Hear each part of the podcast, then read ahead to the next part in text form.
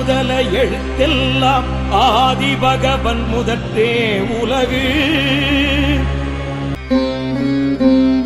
தினம் ஒரு திருக்குறள் ரத்னவாணி சமுதாய பண்பலை தொண்ணூறு புள்ளி எட்டில் உலக பொதுமறையாம் தெய்வ புலவரின் திருக்குறளை கற்போம் தினம் ஒரு திருக்குறளில் அனைவருக்கும் இனிமையான குரல் வணக்கம் தமிழ் வணக்கம் ரத்னவாணி சமுதாய பண்பலை தொண்ணூறு புள்ளி எட்டில் தினம் ஒரு திருக்குறளுடன் உங்கள் உஷாநந்தினி சதீஷ்குமார் உலகில் எத்தனையோ மறைநூல்கள் தோன்றிக் கொண்டே இருந்தன இருக்கின்றன என்றாலும் மனித குலத்துக்கு பொதுவானது திருக்குறள்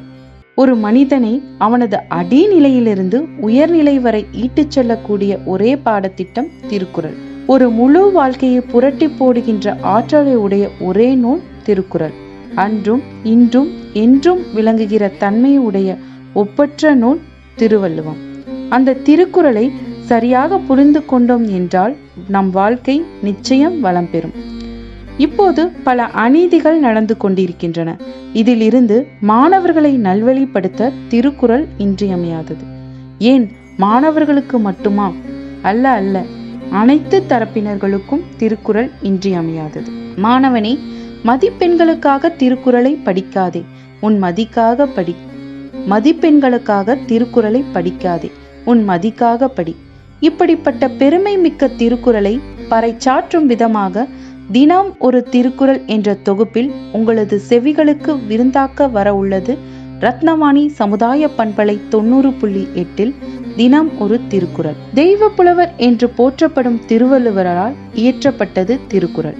இதில் மொத்தம் நூத்தி முப்பத்தி மூணு அதிகாரங்கள் அதிகாரத்திற்கு பத்து குரல் வீதம் மொத்தம் ஆயிரத்தி முன்னூத்தி முப்பது திருக்குறள்கள் உள்ளன இதில் அறத்துப்பால் பொருட்பால் இன்பத்துப்பால் என்ற மூன்று பிரிவுகளுள் நூத்தி முப்பத்தி மூணு அதிகாரங்கள் இடம்பெற்றிருக்கிறது இதனை நாம் தினம்தோறும் ஒரு குரலாக பார்க்க போகிறோம் குரல் எண் ஒன்று பால் அறத்துப்பால் இயல் பாயிரவியல் அதிகாரம் ஒன்று கடவுள் வாழ்த்து குரல் எண் ஒன்று அகர முதல எழுத்தெல்லாம் ஆதி பகவன் முதற்றே உலகு பொருள் எழுத்துக்கள் அனைத்தும் அகரத்தை அடிப்படையாக கொண்டவை அதேபோல் இந்த உலகமும் உலகில் உள்ள உயிரினங்களும் கடவுளை அடிப்படையாக கொண்டவை இதில் அகரம் எதை குறிக்கிறது என்றால் தமிழின் முதல் எழுத்து ஆ அந்த எழுத்தை தான் அகரம் என திருவள்ளுவர் சொல்லியிருக்கிறார் எப்படி தமிழின் எழுத்துக்கள் அனைத்திலும் அடிப்படை என்றால் ஒரு எழுத்தை உச்சரிக்க நாம் என்ன செய்கிறோம் முதலில் வாயை திறக்கிறோம் அப்படி நாம் வாயை திறக்கும்போது இயல்பாக வருகிற ஒரு ஒளிதான் ஆ இதுதான் நாம் வாயை திறத்தலுக்கான ஒளி என்கிறார் அப்படிப்பட்ட தமிழில் உள்ள இருநூத்தி நாற்பத்தி ஏழு எழுத்துக்கள் மட்டுமல்ல உலகில் உள்ள எல்லா மொழிகளிலும் எல்லா எழுத்துக்களும் உருவாவதற்கு இந்த அகரம் தான் அடிப்படையாக உள்ளது இந்த அகரத்தை எம் வள்ளுவர் முதல் வழியில் கொடுத்துள்ளார் அகர முதல எழுத்தெல்லாம் அடுத்த வரி ஆதி பகவன் முதற்றே உலகு இந்த வரியில்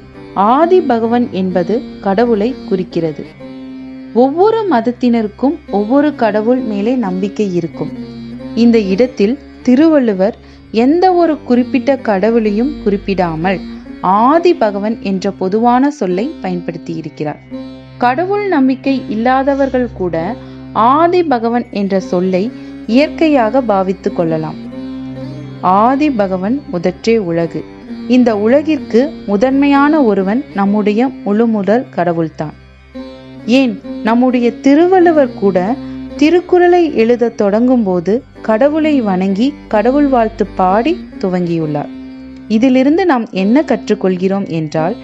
எந்த ஒரு நல்ல செயலை செய்யும் போதும் அல்லது ஒவ்வொரு நாளும் நாம் கடவுளை வணங்கி துவங்கலாம் திருக்குறள் என்பது ஆழமான வரிகள் அல்ல அது ஆழமான விதைகள் எனவே இன்றே விதைத்துவிடு நாளை முளைக்கும் மறந்துவிடாதே வாய்ப்புக்காக காத்திருக்காதே உனக்கான வாய்ப்பை நீயே ஏற்படுத்திக்கொள் என்ற ஏபிஜே அப்துல் கலாம் ஐயா அவர்களின் வரிகளுடன் உங்களிடமிருந்து விடைபெறுகிறேன் மீண்டும் ஒரு இனிமையான குரலுடன் உங்களை சந்திக்கின்றேன் நன்றி வணக்கம்